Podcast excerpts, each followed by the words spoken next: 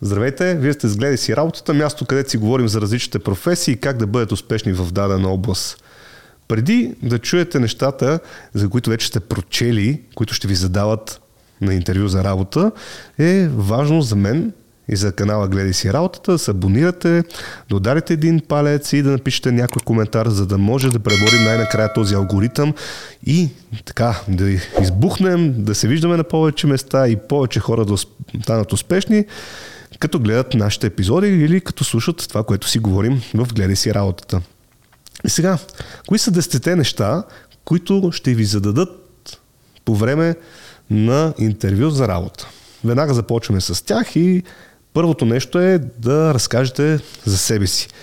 На всяко едно интервю почти винаги започват с това да разкажете малко повече за себе си, за да могат хората, които стоят срещу вас, бързо да ви опознаят. Така че първото нещо, с което трябва да се подготвите. Второ, къде се виждаш след 5, 10, 20 години, какво ще правиш, какъв ще си станал. Ето още нещо, което могат да ви питат. Ако вече са ви питали на някой интервю за работа точно този въпрос, напишете в коментарите какво сте отговорили. Третото нещо. Какво е твоето хоби? Много често на интервютата HR-ите или хората, които правят интервюта, задават такива въпроси, за да разберат повече за вас, какво обичате да правите, примерно свободното си време и така да си извадат някакви изводи за това какъв човек сте вие. Номер 4. Кажи ни за твоите успехи. Дали точно така ще ви зададат въпроса, не знам, но горе-долу така ще се опитват да търсят в посока да разкажете повече за това какво вие правите в работното си ежедневие и какви успехи сте постигнали. Номер 5. Защо се раздали с стария си работодател? Също много важен и така интересен въпрос за всички, за да разберат малко повече за това какво се е случило на старото ви работно място.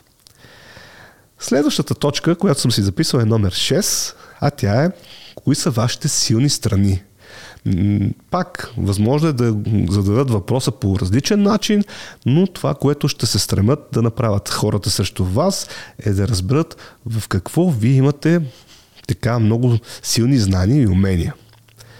Следващата точка е номер 7 и тя е кои са вашите слаби страни. Разбира се, е хубаво да се подготвите и за този въпрос, за да не бъдете изненадани. Номер 8. Каква заплата очакваш? Много гаден въпрос. Напишете в коментарите какво сте отговаряли на този въпрос. Ще бъде много интересно да видим дали сте казали точно конкретна сума или сте казали, аби каквото ми дадете, за това ще работя, или не сте знали какво да кажете и сте мълчали и сте търсили така вариант да продължите разговора без да отговорите на този въпрос. Това е въпрос, който със сигурност ще ви зададат, така че е хубаво да се подготвите и за него. Деветото нещо, което ще ви питат е какво знаете за нашата компания. Това е нещо, което неминуемо идва като въпрос. И затова е изключително важно да се подготвите за него. Разбира се, ако сте гледали предишните епизоди, ние сме дали така малко насоки какво точно може да кажете и какво трябва да направите.